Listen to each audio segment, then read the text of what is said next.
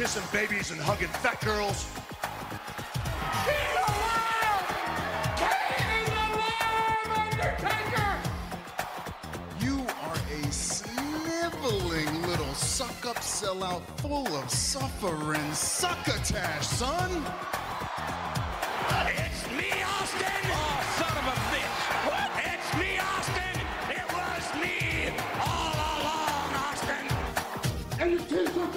Are too tight too, Billy! And you book a match with me against Ryan Keelan! Look at me! I'm a total package! I will rip him apart! I'm pissed now! Where to, Stephanie? Wrestle Roasts on ad-free shows and ATC. Welcome everyone to Wrestle Roasts. I'm your host this week, Robert Karpolis, and I am joined as almost always by Dan St. Germain and Scott Chaplin. Dan on location in Pittsburgh. How are you? I'm good, man. I'm opening for Ilana Glazer tonight. Anyone in Buffalo? I've been I've been in Buffalo uh, a few times this year. I'm going to be uh, opening for her tomorrow night, so check that out. I think it's University of Buffalo. So, By the way, in case you're listening to this at any other point in time, Dan, you want to give a date of when that tomorrow might be? oh, oh, yeah. So this is going to be uh, July 14th, Friday, July 14th. But next weekend, I will be in Wilkes-Barre, Mohegan Sun in Pennsylvania, which is uh, July uh, 21st and 22nd, and then I'll be opening for Dan Soder on a Florida run, July 26th through uh, 29th, Tampa, and then where the fuck else? Some other Floridian city. I'll pull it up in a second, but Well, geez, it's not like I live in Florida and would have oh. known where you're going to be. Fort Lauderdale. That's it. Oh, what the fuck? You're coming down here and you didn't even tell me? I just found out like a day ago. I forgot. I, I didn't know Fort Lauderdale was near. Uh, wait, I'm going to be in Dania Beach, the Dania Beach Improv. Is that the same? Yeah, that's not Fort that. Lauderdale, that's right? not that far. That's like an hour, 45 Alright, minutes well, away from me. We're gonna hang out. Well, are, gonna, are we gonna hang out? uh, when is this? This is the end of Ju- end of July, not next week, but the week after. Two weeks. Let me know what the date is, and uh, we may be able to make this. This is how we talk, guys. We don't actually like our text threads are primarily just like, "Hey, here's this wacky video of Chris Jericho," but to actually socialize with one another, this is how we find out what's going on in our lives. Scott, how I'll are you doing? on the 26th. Oh, sorry, uh, Dan. Still, look up Dan Soder. Dan Soder needs the needs the wrestle roast lift. Um, Yeah, for sure. When I'm not writing Stone Cold Law with Soder, you guys can uh, come. You can come check us out. all right, Scott, where where where are you in the world right now?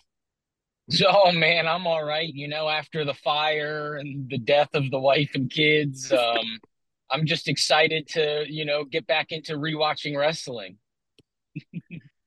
Nice. So yeah, Scott's calling us from a car where he's currently living. Uh, no, I'm sure. Yeah, dude, I'm like, have a nice day, Mick Foley, right now. That's, yeah, or just And if Will you jo- Smith's Pursuit of Happiness. Yeah, if you join the Patreon, I will be fully as good, Mick Foley. But right now, I'm have a nice day, Mick Foley. Speaking of the Patreon, since I'm hosting and not Dan, I'll do the whoring at the top of the show. This weekend, if you are a member of the $5 Patreon tier, Dan, Scott, and I are going to be watching Great American Bash 1996, even though we almost told Scott we were watching Bash at the Beach 96 to make him watch it for a third time. Uh, if you're at the, the. If you're at the ten dollar tier, something to sports entertainment with, I'll be breaking down Raw and probably do a bonus one for SmackDown, like I did last week. Uh, that's it. That's all. That's all the plugs and whoring that we're gonna do. Are getting right to. We've got a stacked show for you today. We got two roasts for you since we've uh, we we've gone a couple weeks of that roast. We are roasting Sable and Mabel. Uh, we've also got Dynamite or Dud, High Spot, Low Spot, all the all the stuff you've grown to politely tolerate here on Wrestle Roasts. Uh, but we will start with uh, the the the headliner uh, of this here, which is uh, Sable. Sable is uh, our our first roast subject of the day. Uh, I would say one of the most iconic women in the history of professional wrestling. And we'll start. You never listened to the show before. I don't know why you're picking now, but we're happy to have you. Uh, we do a bright side, then we do the roast. It just seems nicer when we just, you know, kick the shit out of them. So, uh, Dan, you want to start with the bright side of Sable? Sure, I want to apologize because I think everyone's going to be a little patchy on this. We're all. I'm from Pitts. I'm in Pittsburgh. Robert's in Florida. He's breaking up a little. Scott's somewhere in the woods of New Jersey in the Pine Barrens. It- so This all sounds very good to me. I'm liking how this sounds. It sounds All right. fine. Dan, Dan just this got sounds like fired. this sounds like Sable's reception.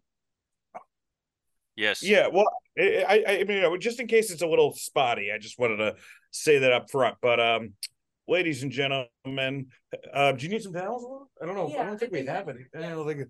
All right, that's uh, my boss for the evening. Uh, just walked in. She uh, briefly uh, graced us with her presence. Um, yeah. So, uh, Sable, man, I think Sable. You know, bright side, she was integral to the attitude era. I don't. I think that like you know, you need look, I I do think that the Attitude Era could have used some, you know, more women who knew how to actually wrestle, and Sable definitely does not qualify for that. But she is, you know, she's everything, you know, the Nitro girls were trying to be. She was, you know, super hot. She was uh she didn't you know, she was a draw, whether or not anyone wants to admit it. Um, and you know, kayfabe accomplishment, former women's champ, two-time Slammy Award winner.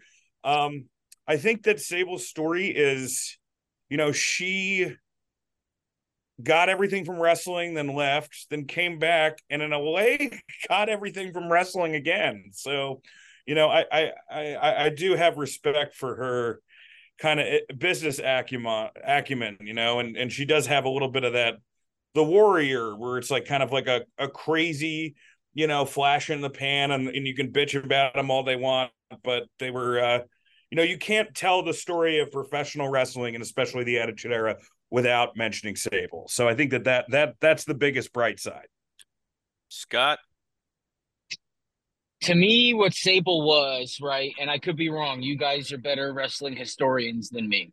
But it felt like every female on tel- on wrestling television before her was like ah, I'll bite your dick off. Like they were like aggressive, crazy women. Yep. Scott is being being Scott Scott's getting his dick bitten off by sensational Sherri right now. Oh, I'm gone. No, you're back. You you vanished for a minute. The ghost of Miss Elizabeth came after you, but you're back. Yeah, this is going to be a lot of Lesnar trying to interrupt this. You know, up on the towers, messing Yeah. with the uh, satellites. Yeah, he's got a right now. He's he's he's got a scope set on Chaplin. So No, but to me, Sable was the first like sex um symbol of wrestling. At least when it comes to females, I'm sure you know all the dudes were sex symbols. But yeah, she was the first female. Like, oh my god, right or wrong? right. Oh no, I, we thought you had disappeared again at the tech. Um, I I I mean, no, I, for me, Sunny was, but she definitely fit that more. And I mean, her Playboy is still like I think her Playboy is like the third highest selling Playboy in history.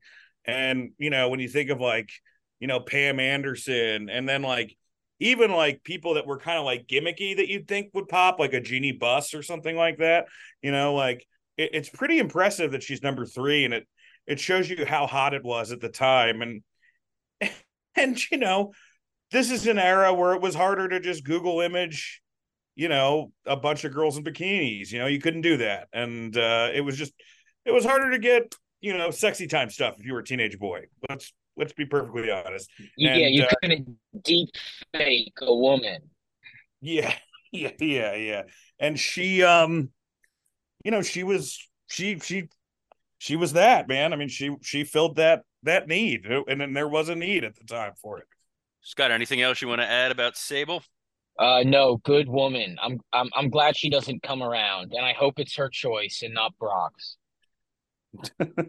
Yeah, no, I think she uh as far as debuts uh or why she wound up in the business has one of the best entry stories of all time when she went with Mero to go meet with Vince and Jim Ross and after uh they after they left Vince calls Jim Ross immediately and he's like holy shit did you see what I saw and it's probably the reason Marc Mero got the job he did in WWE uh she became a major icon for the for the company. They they made her a a household name. They made her a huge superstar in a way they really didn't get to do with Sunny.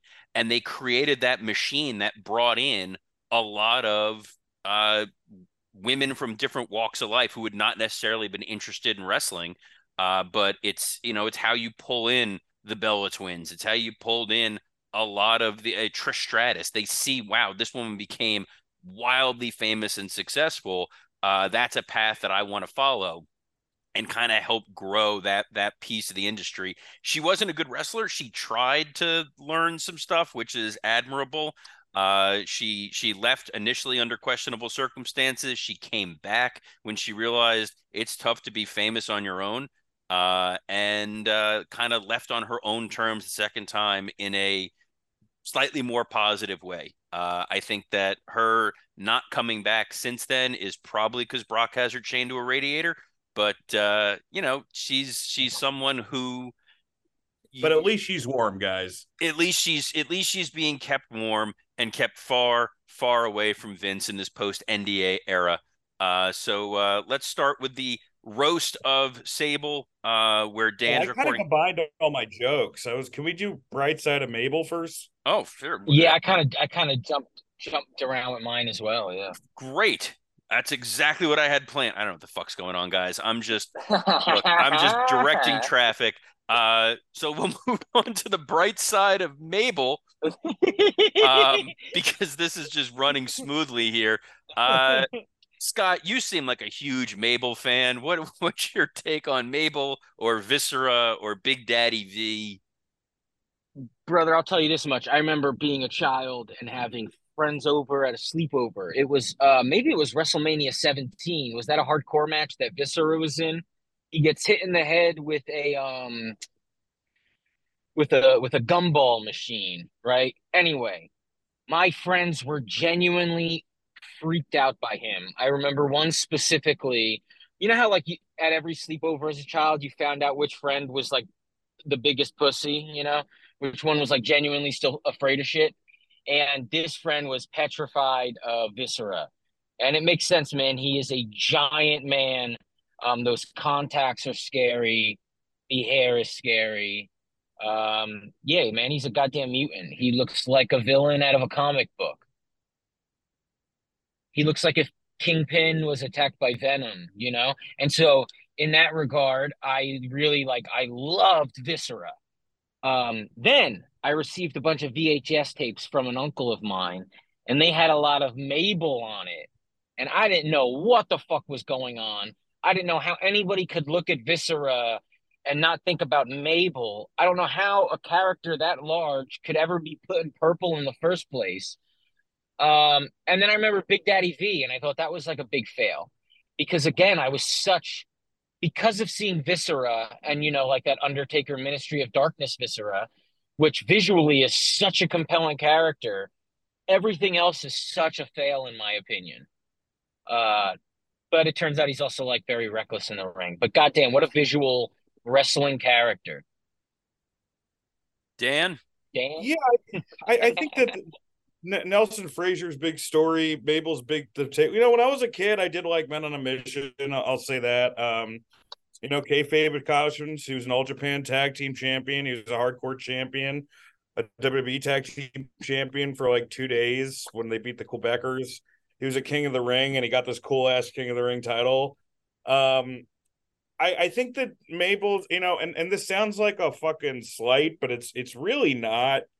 You know, he was he was a guy for one summer who was getting pushed to the moon. You know, Vince needed a new Yokozuna so he wanted to do, you know, his version, I guess, of like, you know, gangsta rap Yokozuna. Um, he was very reckless in the ring. He fucked up Diesel. He fucked up Undertaker. He got fired eventually or got let go. And then he came back and he was at the bottom of the card. And he should have been at the bottom of the card, especially at that time. But I never heard any complaints about like when he came back from the Attitude Era from then I you know him leaving I guess right before the reality era so he kind of you know he he kind of bridged that attitude era ruthless aggression gap um I, I never heard any complaints about him I mean I've heard from everybody he was a super nice guy backstage um you know I think he just did business I think he's one of these guys who you know probably I, I never heard that he injured anybody after that um so I think he's one of these guys that you know kind of learned from his mistakes and yeah, he, uh, you know, I don't really have much to say about him as a wrestler because a lot of it was dog shit. Um, but you know, as a work as a guy who's like works for a company, you know, as a guy who like eh, like you know has some humility and comes back and was never pushed the same way again. You know, I, I think that there there is something to say to that. So that's my bright side for Mabel, aka Viscera, aka Nelson Frazier. All right. Uh, I think when you look at him, there's there's kind of like four acts in the in the career of of Mabel Viscera. When he was Mabel with Men on a Mission, that was popular uh initially. I mean, the the crowd it was Vince kind of trying to do a a, a hip hop act. The crowd definitely liked it. They were doing the the waving the hands and all that nonsense. Um, his his King Mabel run if that didn't happen, I don't know that we really would have gotten the Attitude Era. That was where he won that that uh, King of the Ring and then wrestled Diesel, and the crowd just chanted ECW the whole time and really clued Vince in on what else is out there and why is the audience not connecting with what I'm putting on. Uh, when he came that back, was, was, terrible. I don't know if you ever seen that oh, match. It's, it's, it's brutal. I'm I was a huge Diesel mark, so I hated Mabel for derailing his career a lot uh, with how bad that match was. Um, his return as Viscera was it worked in the same way and they Diesel had a war. and, and, and if it no, I'm sorry to interrupt. I said, and then like, Diesel had a worse match with Bulldog after that. He had like two epically bad matches in a row. He did. Um, but you know, he was great and then retired and we never saw him again. Uh, the guy that went to WCW, totally different person. Um, that's how I partition these things in my brain. But uh, when he he comes back as Viscera, or they turned him to Viscera, it worked as the big heavy. It was memorable for Scott. When he came back the third time, I was at WWE when we had him in like the pajamas and he was like the big sex machine or whatever. Uh, super nice guy, one of the nicest people you'd ever meet. Uh, very humble, very you know quiet, soft spoken dude. Uh, just loved being a part of of wrestling. You know, the Big Daddy V thing definitely didn't work. Um, but uh, you know, they tried in ECW in the same way they tried with Test and they tried with Hardcore Holly and they tried to repackage a bunch of people. And uh, you know, let's let's tear these guys apart. Uh, Dan, since we don't know how long you're going to be able to stick with us before you have to go do your night gig, uh, we'll let you start with the roasts of Sable and Mabel. I do think after this, even before Dynamite, we just we actually just got a text from yeah. I'm going to talk. I'm going to touch on that. Yeah, I mean, we have two big news stories, guys. Two big. I'm sure you can guess what the other one is. A, a huge wrestling. Oh wait, I'm driving, so I can't read the text. That's exciting. Well, uh, well yeah, we'll read we'll read it. But um, here's my uh, here's the roast of Sable and Mabel, the roast of Sable and Mabel, aka the four greatest tits in wrestling history. King Mabel, King Mabel is what would happen if Notorious Big's mom fucked Grimace. If it weren't for men on a mission, where would the acclaimed be? The answer: the same or better. Mabel Mabel to Viscera, the greatest transformation in sports entertainment since Superman to Chris Reeve after horse riding. Oh, oh my God! Viscera was a Viscera was a member of the Ministry of Darkness, which was Undertaker stable and not pastors that pray for Rampage. The only reason Vince made Mabel and Mideon a team was to show that black people and white people can't work together. I think Sable's hot, but I'll never forgive her for Marc Mero's speaking career. Without Sable, where would we be as a wrestling fan besides respecting women sooner? Everyone everyone talks about Sable being on the cover of Playboy three times, but nobody talks about Mabel's appearances in Nubian Jugs Quarterly. it's hard to take it's hard to take Sable's sexual harassment suit seriously when she ends up marrying someone created by a men's rights activist group blowing a magic flute. Uh, Sable was as popular backstage as a drug test. They gave they gave Mabel a belt for King of the Ring in hopes he would finally use one. For one night in ECW, Viscera joined the full blooded Italians, a fact that haunts Mike Racine to this day. they called him the uh, world's largest love machine because Robert's mom mom forgot to trademark it. Hey yo! finally, he came back to WWE with a dyed blonde mohawk. Uh, they called him Dem Malicious Man. Instead of, all right, the last one I really ended on a fart, guys. Uh, but those are my those are my uh, Mideon and uh, I'm sorry, not even my Mideon. Take my that, favorite Oh my jokes. god! Yeah, yeah. Um, your Mideon jokes. It's really hard for me to separate Mabel from Mideon. They they they really occupy the same place. They look completely different, completely different gimmicks, but man, are they similar in so many ways. All right, Scott. All right, here we go. Sable and Mabel. Uh, not only do their names rhyme, but they hope they both haven't been out in the sun since 2014. Um, if if if uh, if Mabel and Sable had a kid, it would be called Disabled.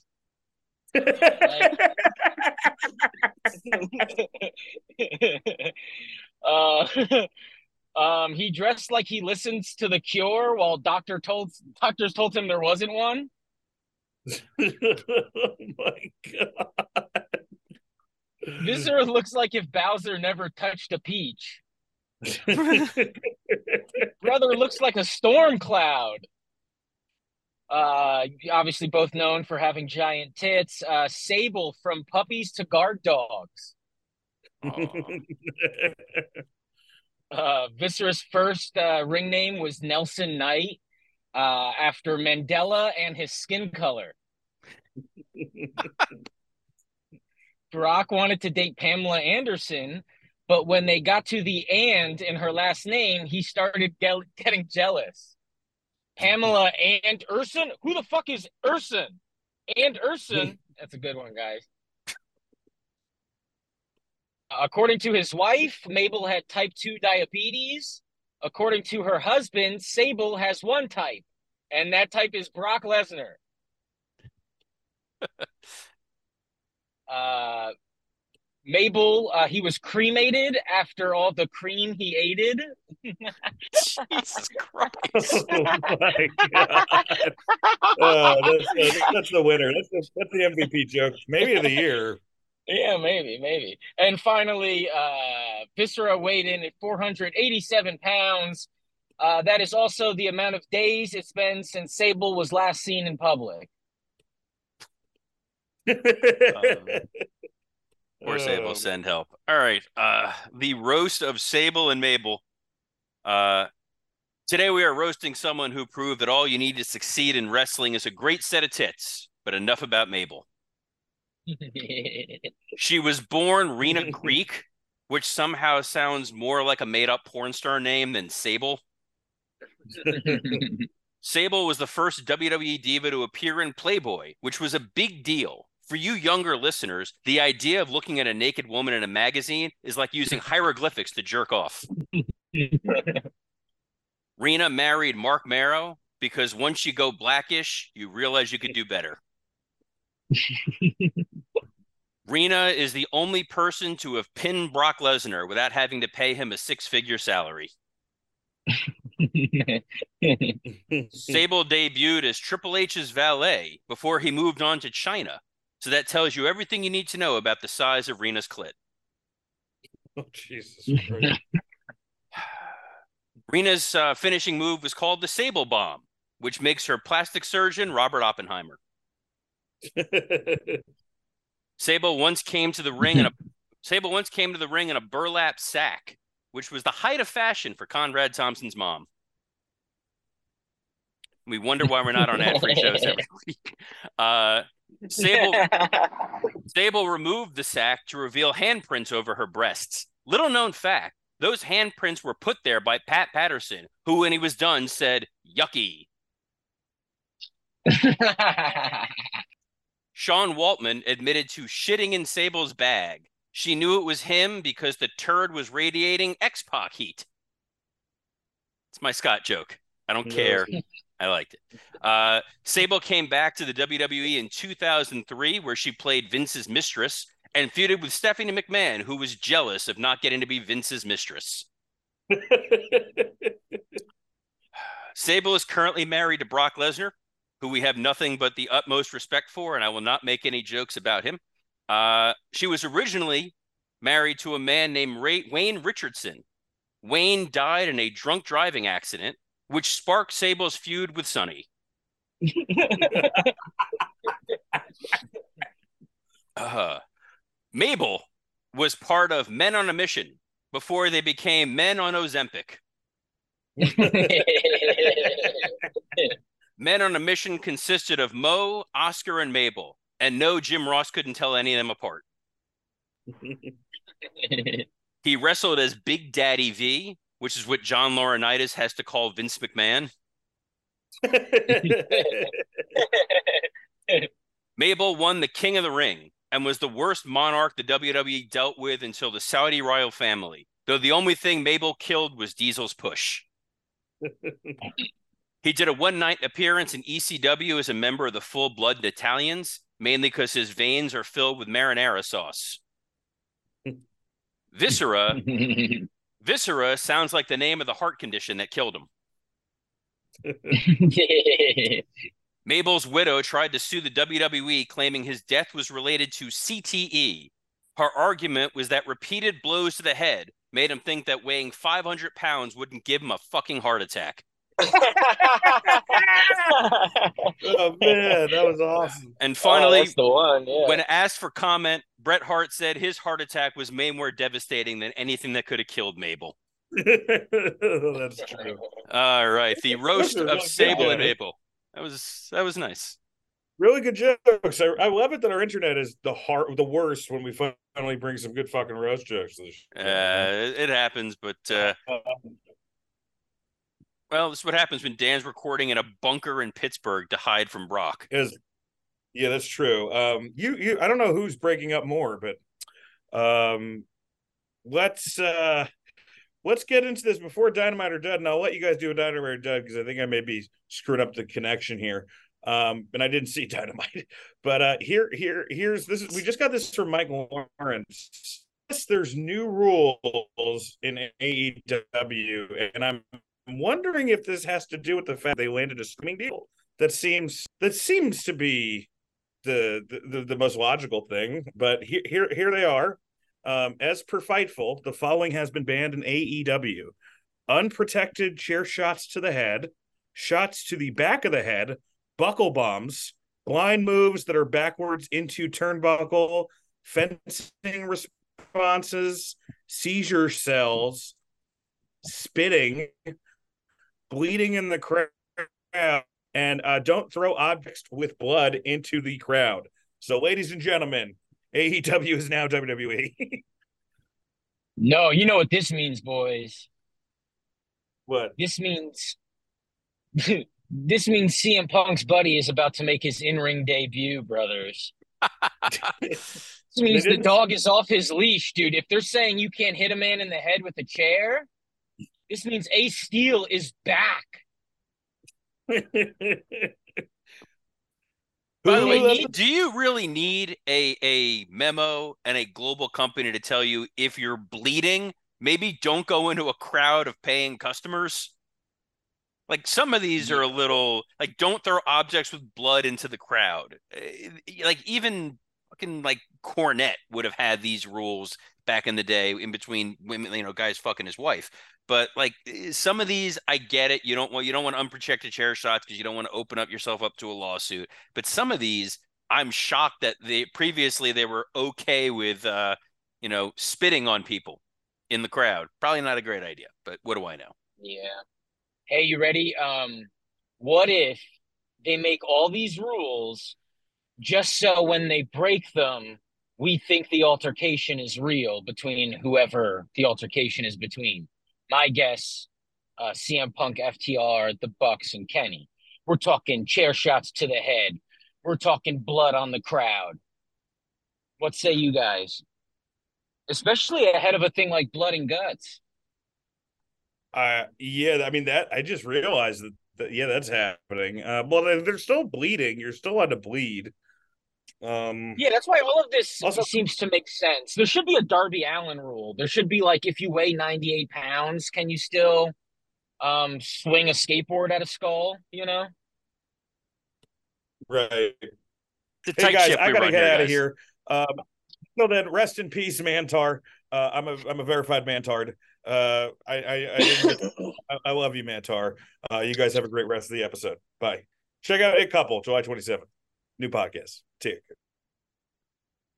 All right, he's gone. So now when you go now back, it's the listen- real well, now when you go back and listen to this, and every third word Dan said was like garbled up, and he's like, "You guys are all breaking up." We're like, "Yeah, because you're on Pittsburgh internet." Uh, I- wait, am I not bad? I'm, I'm I don't sound bad. no, you sound fine. You sound like you're calling in on a phone, which sounds better than like Meltzer most of the time, anyway.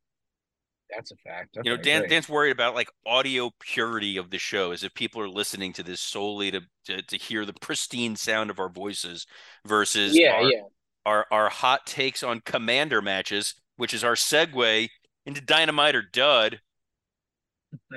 Scott, how excited are you to talk about Dynamite from uh, September, Dude, I've been July, July twelfth? What the fuck month are we in?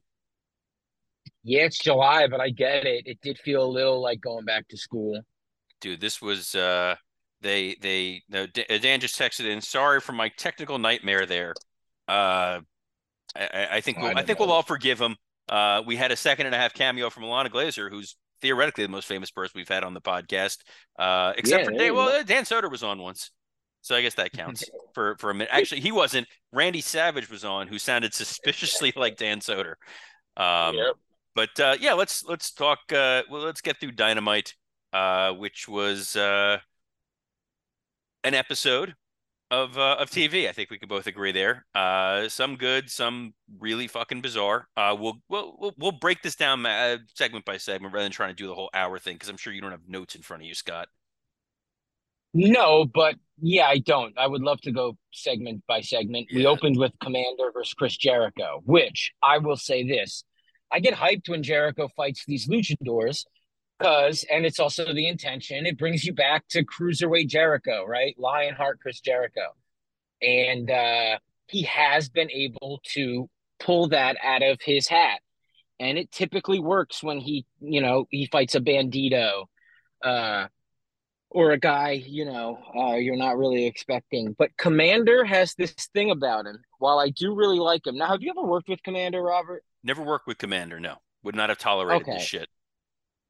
I think he's he might be super young. I could be wrong. He's much younger than we think he is, but he comes off like he's like uh, something about his facial hair. I go like you're a 45 year old white guy, and I know he's not. He's 24. he's a 24 year old Hispanic man, I would assume, but he just feels like a 52 year old, um, like really excited about the Rock and Roll Hall of Fame type of guy. So when Jericho fights him, you go, oh, this is like Jericho and his buddy wrestling in their pool. And it doesn't feel like a luchador mask that a luchador match that you want. And I saw Commander live and he was great. But I'm telling you, there's this thing, and I think it's his facial hair where you go, is this my dad's friend? Well, it's his facial hair combined with he's not very good at wrestling. Um, I think no. Here's uh, uh, uh, here's the problem with with Commander, or the issue with Commander, not a problem. He does some of the high spot stuff really, really well when it works, but you see the mechanics of everything he's doing. Like he's constantly thinking and overthinking. There were pauses throughout this match. Like there was one point where he was just to go charge at Jericho, and Jericho had to kind of give him the look of like reminding him, like, "Oh shit, you're supposed to come run at me." Like the guy just he he's good at certain things he's not good at everything and when you're in there with a guy like jericho you really see it For sure. Jericho's going to slow you down. Uh, and if all you have is running really fast on ropes, brother, you're going to trip in a Jericho match. also i thought it was weird that he did the the jump off the top rope and jericho caught him with the code breaker and he, he kicked out like i don't think commander's a guy who should be able to kick out of what looked like a pretty devastating move yeah, every time things like that happen, I go, oh, in their heads, they thought they had this move planned and they thought this was going to be going way better than it is. Yeah. And there's a couple times where Commander would hit something and then like celebrate in a way that didn't feel like the character celebrating. It felt like he was like, oh, thank God I didn't just break Chris Jericho's neck right there. yeah, yeah. So after the match, Don Callis comes out to again remind Jericho that you know you can join his Vin Diesel family, uh, and they play what was a pretty cool little clip of Don and Jericho and Bad News Allen from 1995, uh, which if you ever listened, I don't know, Scott, if you ever listened to Don's, Don had a podcast with Lance Storm uh, called Killing the Town, and they would tell all these yeah. stories, and it was it was cool to see the visual because he always talked about like our relationship with bad news and how important this was. And I always loved bad news from the stuff that I saw him in WWF. And this was a nice little bit of storytelling of like, we have a real history. We're showing you that real history. And here's why you and I should be together. Yeah. Yeah. Uh, Joe- yeah, man. I, I like this. And I think, um, you know, for me, and I haven't said this enough on the podcast, maybe I have, but you know that killing it was called killing the town. Is that what killing it was the town? Called? Yeah. So you you know about Lance Storm being hired by New Japan for like a minute to do color commentary because they told New Japan to hire Don Callis as color commentary and they looked up the podcast and just hired the most famous guy from the podcast and it was Lance. Yeah. Um but Don Callis on commentary in New Japan brother, him and Kevin Kelly, that's like one of my favorite commentary teams of all time. And part of that, that history is him referencing guys like Jericho and stuff. And I mean, gosh, once Jericho showed up in New Japan, that was all facilitated by Callis. Uh, so it does feel, you know, like legitimate in terms of me watching it. I don't know how uh, any other viewer feels watching it. I am intrigued by Don Callis having a faction because uh, I think it'll be funny. Uh, we'll see. And I, as long I, as it's good wrestlers, I don't care. And as long as it makes Jericho appreciate. I don't know if it'll make the Jericho Appreciation Society go away, but that thing has been away? sort of a. That, I don't care. The Jericho Appreciation Society was kind of a a huge bust, and I think we're we're continuing to learn that. Uh, what was not a huge bust, uh, Jungle Boy shows up in his car. Hook sneaks in the other side of the car to go beat him up, and Jungle Boy runs away. And if I just get 30 seconds of Jungle Boy and nothing more, I'm super happy with that. All right, I don't know if Scott dropped or not, but uh, I'm just going to keep going with uh, with Dynamite. Uh, we got the uh, the Adam Cole MJF segment. Uh, this was a a pre-tape. Jericho and Cole at a bar, uh, trying to trying to bond, and uh, Chris Jericho picks up some uh, some young ladies. Uh, Adam Cole says, "No, no, I'm with Britt Baker. You go have fun." And I guess MJF goes off and, and sleeps with all four of them. And then he's like, "All right, buddy, now it's your turn. What do you What do you want to do?" And uh, Adam Cole picks video games. So Cole and MJF play the new Fight Forever video game, which was uh, a nice little product tie-in. I will I will definitely give them that. There was the little line of Jericho saying like, or sorry, Jericho, of MJF saying, uh, "Hey, this is fun playing with someone else because I don't really have any friends. I don't get to play with anybody." Uh, it was goofy. It was funny. I still think it's too mid cardy for the world champion, but these guys are executing it really, really well. Yeah. Okay. So can you hear me? Because I can hear you, I, brother. Aren't they are doing such a good job? Um, it shows how talented they are that they're able to pull off these little moments. I think it's hilarious that FTR was in the game they played.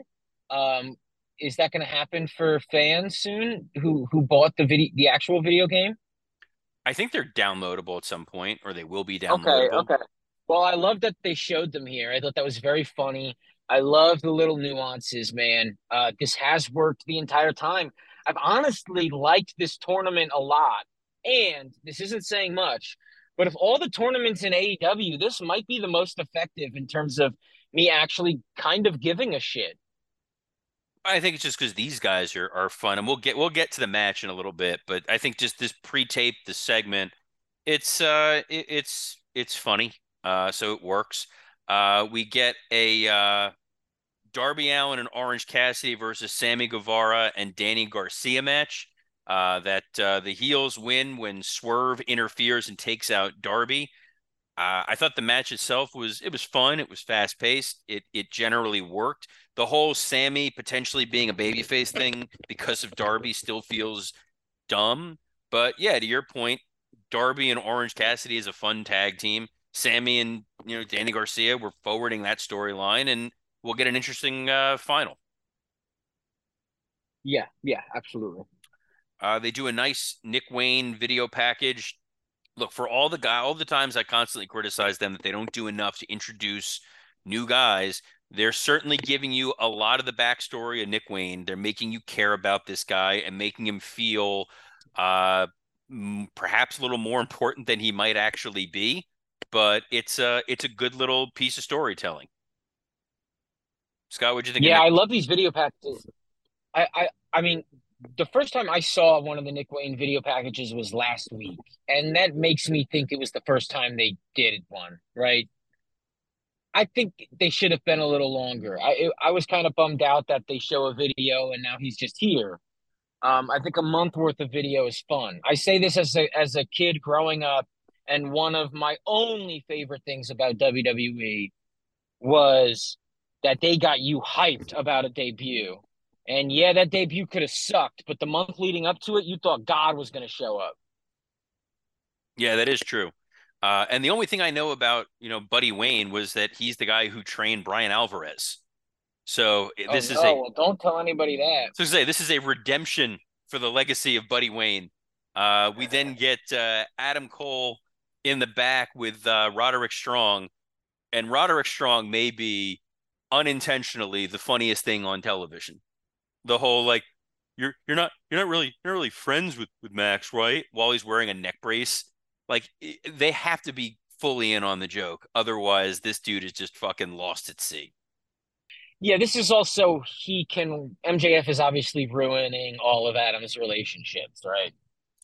He's trying to, but again, I think the payoff is that Cole's in on the joke. But we'll see what they yeah. we'll see what they wind up doing. Uh, we do get Big Bill and Brian Cage against MJF and Adam Cole, and this was so this was I'm super. I made up a word. This was super fun. It was, man. I had a blast watching this. I I thought it went a little too long, and then thinking back, I was glad it did. I remember sitting there going, "Man, these this entrance is long," and then you go, "Oh wait, no, this entrance is a part of the story. This entrance might as well be a segment." Um, both of them doing the boom, all that shit. It's just so funny, so dumb. No, it was definitely dumb. It was definitely fun. Uh, I thought it was uh, it was solid. Honestly, this is how guys like Adam Cole and MJF should wrestle more of the time, which is sort of outsmarting people. Yeah, I, this this felt the most in character we've seen Adam Cole, which is kind of a criticism we always have that he tries to wrestle like he's a big guy as opposed to wrestling the the way that he should. Uh, the post match promo with the two of them, I thought was definitely you know was funny as well. The crowd was super into it. Uh, Max is having fun as the fake baby face. This was uh, this was good. Uh, we got Jake Hager character development. Scott, he uh, he gives Chris Jericho his hat because he thinks like this is the end of the Jericho Appreciation Society. Uh, did you feel significant emotion over J.K. Hager giving up his hat? Dude, this shit was wildly bad, man. Wow. So you you don't love his hat? You know, I just think he's like, like uh I mean, whoever sold anybody on Jake Hager, man, is a well, I think here's the, the defense for Jake Hager. When was this working out? He's the Jake he's, Hager experiment because he's big. He's he's a big, tall amateur wrestler. He's got a look. If you ever stand next to him, he's physically imposing, and you're like, we could do something with this guy. And every time they try, it's just kind of there. It never really fully connects. And I think that's kind of the the the lesson that Jericho and uh, Tony Khan are learning now that WWE learned uh, for years. We get uh, the next Owen Hart tournament match. Uh, it's uh, Skye Blue versus uh, Ruby Soho. this was this was a match. It happened on TV and nobody legitimately got hurt. How's that for a positive, Scott? Yeah, man. That's the best we're going to get out of that, man. We get uh, QT Marshall introducing a Harley Cameron rap video, which boggled my mind that this is a thing that happened on TV simply because the gag when you are the heel is you're supposed to be bad at what you're doing. And she was not bad at rapping, which made this whole segment mind boggling. Yeah, it's like when someone has a good voice at karaoke. You go, that's not what karaoke's supposed to be. You you just ruined it. You ruined the the our good night. Uh, yeah, I thought she, it was too well executed, and so it wasn't funny. It was just uncomfortable because it, it's not it's not good, but it's good enough, and it's supposed to be bad. It's definitely not bad for what this should have been. This should have been like Jillian Yes. Hall, who can't sing. Uh, yes, this should have been her fucking up in every little scene. Um, but now we just have a legitimate rap battle, and it's just like it's more cringe than it is um obviously something we're supposed to be enjoying and laughing at. Speaking of cringe, we get Swerve versus Nick Wayne. Um, the weird thing here is earlier on in the show, you have Chris Jericho versus Commander, where it's the small upstart trying to beat an established superstar. Uh, and then you basically do a version of the exact same match later on in the same broadcast, which didn't make a hell of a lot of sense to me. Uh, Nick Wayne uh, has wrestled Swerve twice, as Excalibur pointed out. So any semblance of this being novel or unique or interesting goes out the window because Excalibur's like, these guys have wrestled twice and each beat each other once. Well, we've never seen it, hasn't happened on TV. Why are you telling us that? Uh, and then the match was okay. Um, I think Swerve is great. We'll see on Nick Wayne, but then again, Nick Wayne can retreat back into like action Andretti land, and we just never see him. Yeah, I, I don't think that will happen with Nick Wayne, but I will say this about him. When you hype him as such a young guy, you know, your brain, in terms of being told a story your whole life, you're picturing, you know, a kid coming out. And he is a kid, sure, but he's bigger than like almost everybody on the roster. And you know, I love this roster and I don't knock their size ever, but he's fucking taller than Swerve. In my opinion, if you're going to debut the youngest man on the roster who's a kid, who who is going to have an upward battle, you know, make him face a big guy. Yeah, that would have made a little more sense. But I guess they were trying to tell the Darby Swerve story a little bit. But Sure, sure. And and I, and look, I I like I like a lot of stories piled on top of each other. I really don't mind that. And I like that they are telling the Darby and Swerve story. Uh, it's just there were moments in this match where I was like, oh damn, Nick Wayne is going to be something. I, I mean, I really think he's going to be really special, but it's not because he's this kid who's going to be able to do high flying shit. Like, it's because he is a he's going to be a hard hitter. You know, I, I think he's going to become like a uh, an Ospreay type, where you go, oh wow, he can really go. And I don't think him trying to fly around when he looks like he's six foot one uh, was the right move. Maybe I'm wrong. That's silly. Maybe. no, I don't disagree. I He think just you're. seemed, he seemed super adult, man. He just really did. He looks older and more distinguished than like Hook, which is probably, Yeah, man. Then a lot of yeah, then a lot of these guys, even Jungle Boy, right? So it's almost Yeah. um, or, or at least tougher. Can I say t- he looks tougher than most, dude? There's a there's a grit to him. Uh, from the mean streets of Seattle. Uh, the there the, we go. the main event segment. They were running low on time. Don Callis. Oh God, these guys. Don Callis comes out to announce who the fifth man is in the for the BCC match. Uh, and then this brings out Kenny, who uh, who confronts him. Um, and uh, we get the Blackpool Combat Club who jump Kenny Omega for the reveal that the fifth man will be Pac. Remember, remember Pac? Well, he's back. Oh man. And then they beat him up. They beat up Kenny. They're about to murder him with a chair, and Kenny's defense is a video package. I will say this about the video package. at least they turned all of the lights out in the arena before they showed it.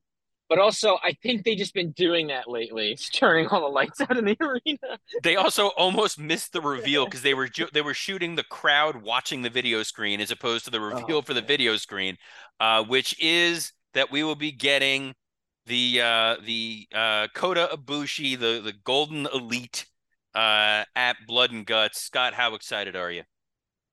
Well, I'm very excited for the match. I think it's going to be really great. I hope they give it a lot of time. I do think uh, in that match, a lot of story needs to be told because there's a few flaws leading up to this story. And so, you know, the the good thing about all of these guys, which I mean, every guy in this match is like top tier wrestler, right? Um, is now you can course correct and tell the story you want to tell because the elite already beat Blackpool Combat Club. Am I right? Um, at Uh, I mean, at I like thought- Forbidden Door or a few I- weeks ago. You're asking me to remember Um, what happened in AEW. Like you need a brain that's like borderline autistic that can remember everything that happened in wrestling. Speaking of, Mike Lawrence is here. Hey, Mike. Oh, here he is. Good You job, watched that? He did, right? Okay, but but brother, Yeah, it was that it was that anarchy in the half empty arena. Well, look, I mean, l- let's backpedal a little bit. This reveal of Pac, right? Who we do like, who it could have made sense in that, um, you know, a major feud with Kenny throughout all of AEW and all of that good shit, right? Um, but when the last few weeks, maybe months, is all about Eddie Kingston, so you're going, okay, where's this Eddie Kingston thing going to go? And then I looked the day before and it's like, oh, Eddie Kingston's going to be doing the G1 all month, dude. He's fighting Sanada on Saturday. And he ain't coming back for a whole fucking month. So you go, well, why did you do this whole Eddie thing, pick a side shit, if you're just going to randomly get packed? So you start scratching your head because there's no Eddie Kingston conclusion. I will not stand for your questioning of Tony Khan's impeccable booking skills. I have been nothing but supportive of what this guy has done, and all you do is besmirch his good name, Scott. So while while Scott tries to gather up his uh, his prepaid cricket minutes, uh, Mike, do you want to give some some thoughts on? Uh, we're talking. We we well we we got a whole show here. We talked about Mabel and Sable, and we're talking Dynamite now. Did you catch Dynamite? Yeah, I watched a decent amount of it. I didn't I didn't see it from beginning to end, but I I watched a lot of it. Yeah. I I, mean, I'm guessing the the high spot you're going to touch on is the Max and Adam Cole stuff. Dude, it's it's getting Cole like to work in a way that he hasn't. You know, he's showing more personality in these segments. Um, the in-ring stuff is fun. That's that's how good MJF is. I mean, you really, really have to suspend disbelief when Adam Cole is, you know, going toe to toe with Big Bill and Brian Cage. that that part's really fucking hard, but um dude, that I thought the the way they did the the video game promo was brilliant. It was the best way to like and even just I I love when shit is in character, you know, and and Adam Cole saying your stats are high. Like that is a great way to get a heel to want to play a video game. And then and then MJF, you know, doing the sappy I never had a friend. it's so it's so well done. I mean, like I and I give him a lot of credit for that only because yeah, we know Tony Khan's not that consistent with character work, but but you know, MJF is. So it, it really worked well. Um, you know, uh Commander is Commander and um Talk to me about Ibushi brother. oh I was gonna say you, you could tell he's important because he won't show up in Saskatoon. I mean, I feel this is what I feel like, and I and I I read Scott Keith every week. He's my like wrestling guy for like twenty years, and he was at this show. He lives in Saskatoon. In his review, he mentioned how empty the crowd was. There, you know, there was like twenty five hundred people. They did buy one, uh, get one free, fifteen dollars the afternoon of the show. Oh, geez. Yeah, man. Um, I just think the Canadian tour was a little premature, and I, I don't know if they should have gone to as many places as they did. But but either way, I think Ibushi is is a big enough star that if debut him doing it on tape is kind of fucking lame. He should have been there. Um, but it it still worked. I mean, he's a great fifth guy for you know a myriad of reasons. Pac, I just can't ever care about because I know he's going to leave again. It's like you know, it's like the last uh you know 15 years of my relationship with my dad. Oh, I'm sure. I'm sure your dad uh, was slightly more over than Pac. Well, you know, there was one time my dad left and then just never came back, but and I feel the same way about Pac every time he goes. It, it is just weird, like Pac and Archer on the same fucking day. It's like it, both those guys, and they always hype them up when they come back, and it's like it's it's weird. And I mean, it's also look, they did Nick Wayne all the favors in the world, and he just seems like a dude. Like Yep. it, it- they didn't within the match. Look within the presentation in Darby, they boosted him like a star, but within the match itself, eh, I don't know what's different about him than anybody else. You know, um, it just didn't it didn't wow me. Uh, I think he's okay. I've seen him on the Indies. I think, wow, look at the 17 year old on the Indies is a much better story than look at another guy that's gonna be forgotten in a few months. Also, wow, look at that 17 year old was what got Pat Patterson fired the first time. he wasn't right. in any. That's fair. Well, that was our uh that was dynamite or uh or dud. We're gonna get to uh high spot, low spot of the week. Uh Scott, if you're there and able to uh talk, we'll we'll start with you what your high spot and low spot was. I am uh from it from inside the Holland Tunnel. So um Which you sound better low. now for some reason inside a tunnel. yeah, By the way, Holland Tunnel is what, Pat? places. Holland Tunnel is what Pat Patterson named his own asshole. Oh, Man, my high spot is uh okay, listen. I know no one's really like talking about collision in a way, or at least by the time we record, we never feel like bringing it up.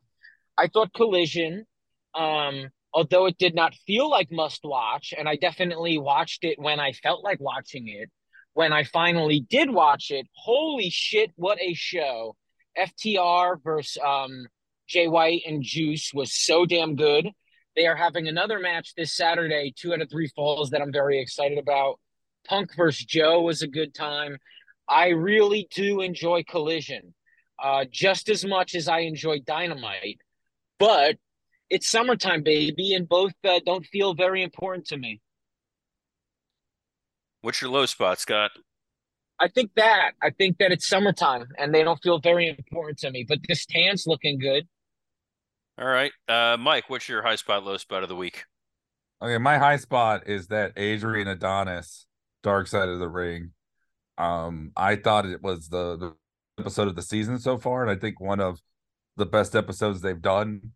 The first half just feels like your regular Dark Side. I love wrestling, but I love cocaine more. And then it fucking goes crazy. There's like a murderous bear. Um, they steal a dead guy's jacket. It fucking it just goes off the rails. And and I'm gonna I'm gonna I'm gonna do the quote, but Bret Hart says the most Bret Hart thing that's ever been Bret Harted by Bret. So he wishes that his friend hadn't died so he could wrestle him. Which sounds like uh the perfect Bret Hart anecdote. Yeah, Uh, yeah. That's how good he was. He could have wrestled me. I'm I'm gonna take a shot in the dark that your your your uh low spot's gonna be the same as what Dan had mentioned earlier, but we'll we'll see. What, what, um, what that non-alcoholic beer prices have gone up? No, the the passing of a true legend. Oh, oh, Mantar, yeah. Oh, that's very sad. Um, you know, uh, yeah, we're losing a lot of our our heroes. No, um, you know what? You know what? The band moves in AEW. Yeah, we touched on that uh earlier when you when you first sent it over. Uh the, the read the list, but what is it about it that that bummed you out? Yeah, sure. Why is it a low spot for you? Uh, did, did you guys talk about it? We talked about it when you texted it because we were recording. Yeah. so Okay. So it's my low spot.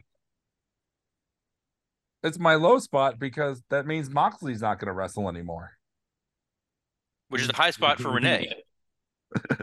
no, I mean it's my low spot because I mean, look, it is a high spot in terms of logic and safety for the wrestlers.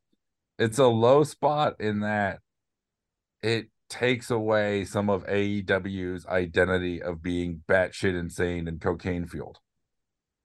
You know, like, look, there's a reason that all of these banned things have been banned in WWE for a while, um, and should be banned from most companies. But it was kind of fun turning on TBS after a Big Bang Theory and watching someone bleed in the crowd. Jeez. I mean, you know, like the one that the one that sticks out to me the most is seizure sells. And I agree, those fucking in poor taste. Um, but it really it is interesting that in any in any instance where people try to fight for more freedom than the place where they felt restricted, there end up being restrictions. Like like I, I think of this in terms of comedies. This is so funny to me now as a comedian that so many people are like, you know, the the main, you know, TV movies are so fucking censored, you can't say anything. And then they'll go on Instagram and put up clips that have censors and bleeps, or they'll spell words like sex, S E G G S, which is way more censored than television has ever been. yeah, man. What a great point. and it's so fucking lame. And I, I get it, you know, get that money, but it really is that thing of like any avenue has restrictions. And Yeah, I think um I, I think if you actually break down everything from the list, it was like a request each from uh, wrestlers' wives, you know? so Re- Renee said no bleeding in the crowd, but that's just because Moxley kept giving girls his number, and you can't not get blood on your hands if Moxley gives you his number. One one of them was a request from an angry mom taking drinks or food from guests in the crowd. oh, yeah, especially after an $8 hot dog. No, thank you. That's fair. And Yeah, uh, that is fair. But yeah. dude, the seizure thing is just Danielson. I mean, it's very literally Danielson is the only one who has done that. It is so funny that they're just asking him by making a rule to please not do that again. Well, no, keep in mind Jeff Hardy. Jeff Hardy will be back soon because they're out of Canada. Oh, so you need to yeah, keep yeah. the seizures to a minimum. Oh, I guess but Matt Hardy can't cut promos anymore. that would be yeah, that'd be like if on the list it said like no pizza cutters. It's like just don't hire Nick Gage. Oh, poor Nick Gage. Uh, all right, my my high spot of the week, uh, which came from last week's SmackDown. There was the tribal court segment, which I will say went way longer than it probably should have, but It's actually still happening now. It's, it's still happening now. Um, I, I made that joke during Raw, but uh, Roman's performance during that, including the fact that he was able to get himself to fake cry on on cue, was just fantastic. He really is such a next level heel in any of the shit that they give him. Uh, it was awesome. My my my low spot. I have, I have two low spots. Uh, one came from Collision, where apparently Hobbs has turned babyface and left QT's organization, so he is now turned as many times as Big Show. My uh, my other low spot is that uh, Brian Pillman Jr. is gone from AEW. Uh, I feel like he had a lot of upside, and uh, I hope he uh, lands somewhere soon and and continues to refine his uh, his craft. what does this mean for Griff Garrison? Uh, who? Yeah, Another that's- guy that was on TV for a while and then just disappeared. I'm pretty sure he's Nick Wayne. Pillman, uh, Pillman Jr. Uh, is a guy who should thrive in NXT. You know, Oh yeah, I think he would he would do well there. He needs a little bit of the the discipline to to get him where he needs to go, but he's got the pedigree for it, and uh, I hope he uh, I hope he puts it all together because he's got a really good look, and he's actually pretty damn good in the ring. Can we Uh, say yeah, that that his best moment by far was MJF shellacking him in a promo and then getting hit by his aunt? yep.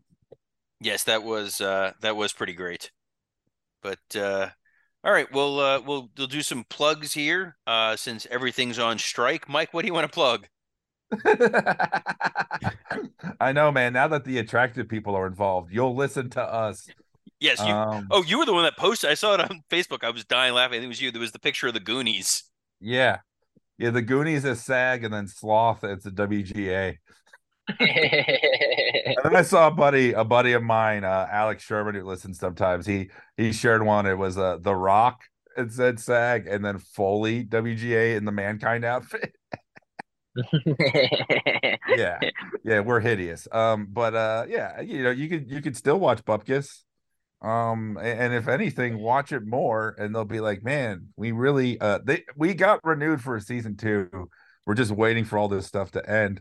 But the more you watch, the more they'll want to end it and and have us make more. So watch Bupkis. All right, Scott, what do you want to plug?